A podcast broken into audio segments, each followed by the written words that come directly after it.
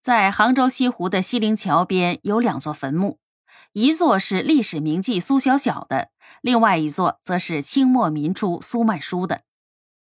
苏曼殊是一代情僧、诗僧、画僧，也是一位革命僧，集才情胆识于一身，半僧半俗的度过了短短三十五年的红尘孤旅。有人说，他曾经留下了八个字：“一切有情都无挂碍。”然后就离开了人世。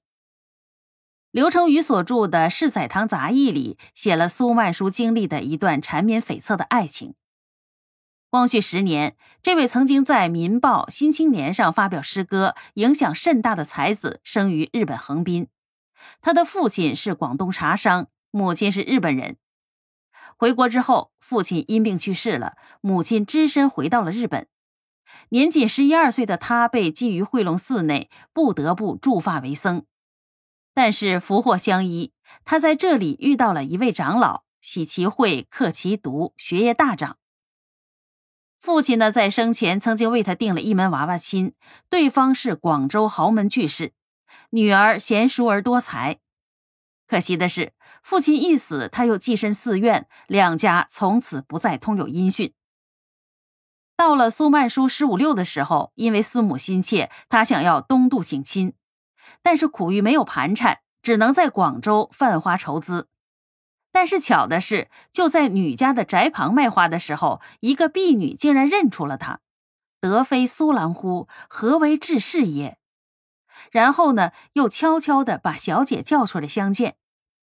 苏曼殊用竹笠遮住了自己的脸，边说边哭。惨遭家变，无以无益于人事矣。他说了自己已经出家为僧，并且准备东渡的事，还劝小姐不必再等待，可以另就高门。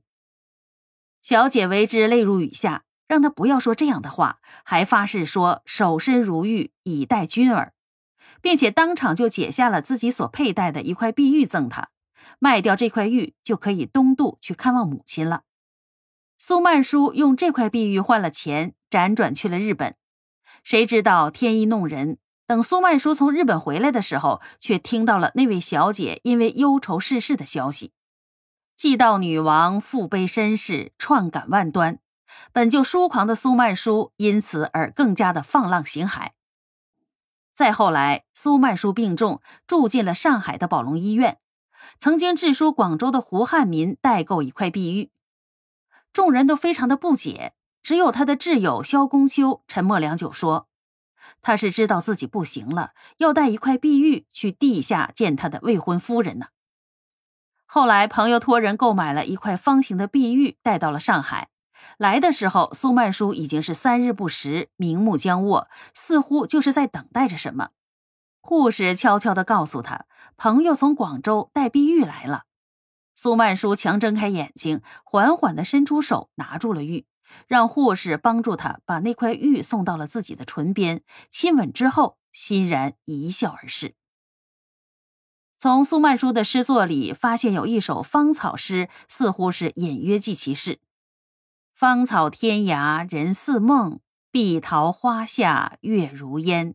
可怜罗带秋光薄，珍重萧郎解玉钿。”另外还有一首七绝本事诗，抒清绝与诸君共赏。春雨楼头尺八宵，何时归看浙江潮？芒鞋破波无人识，踏过樱花第几桥？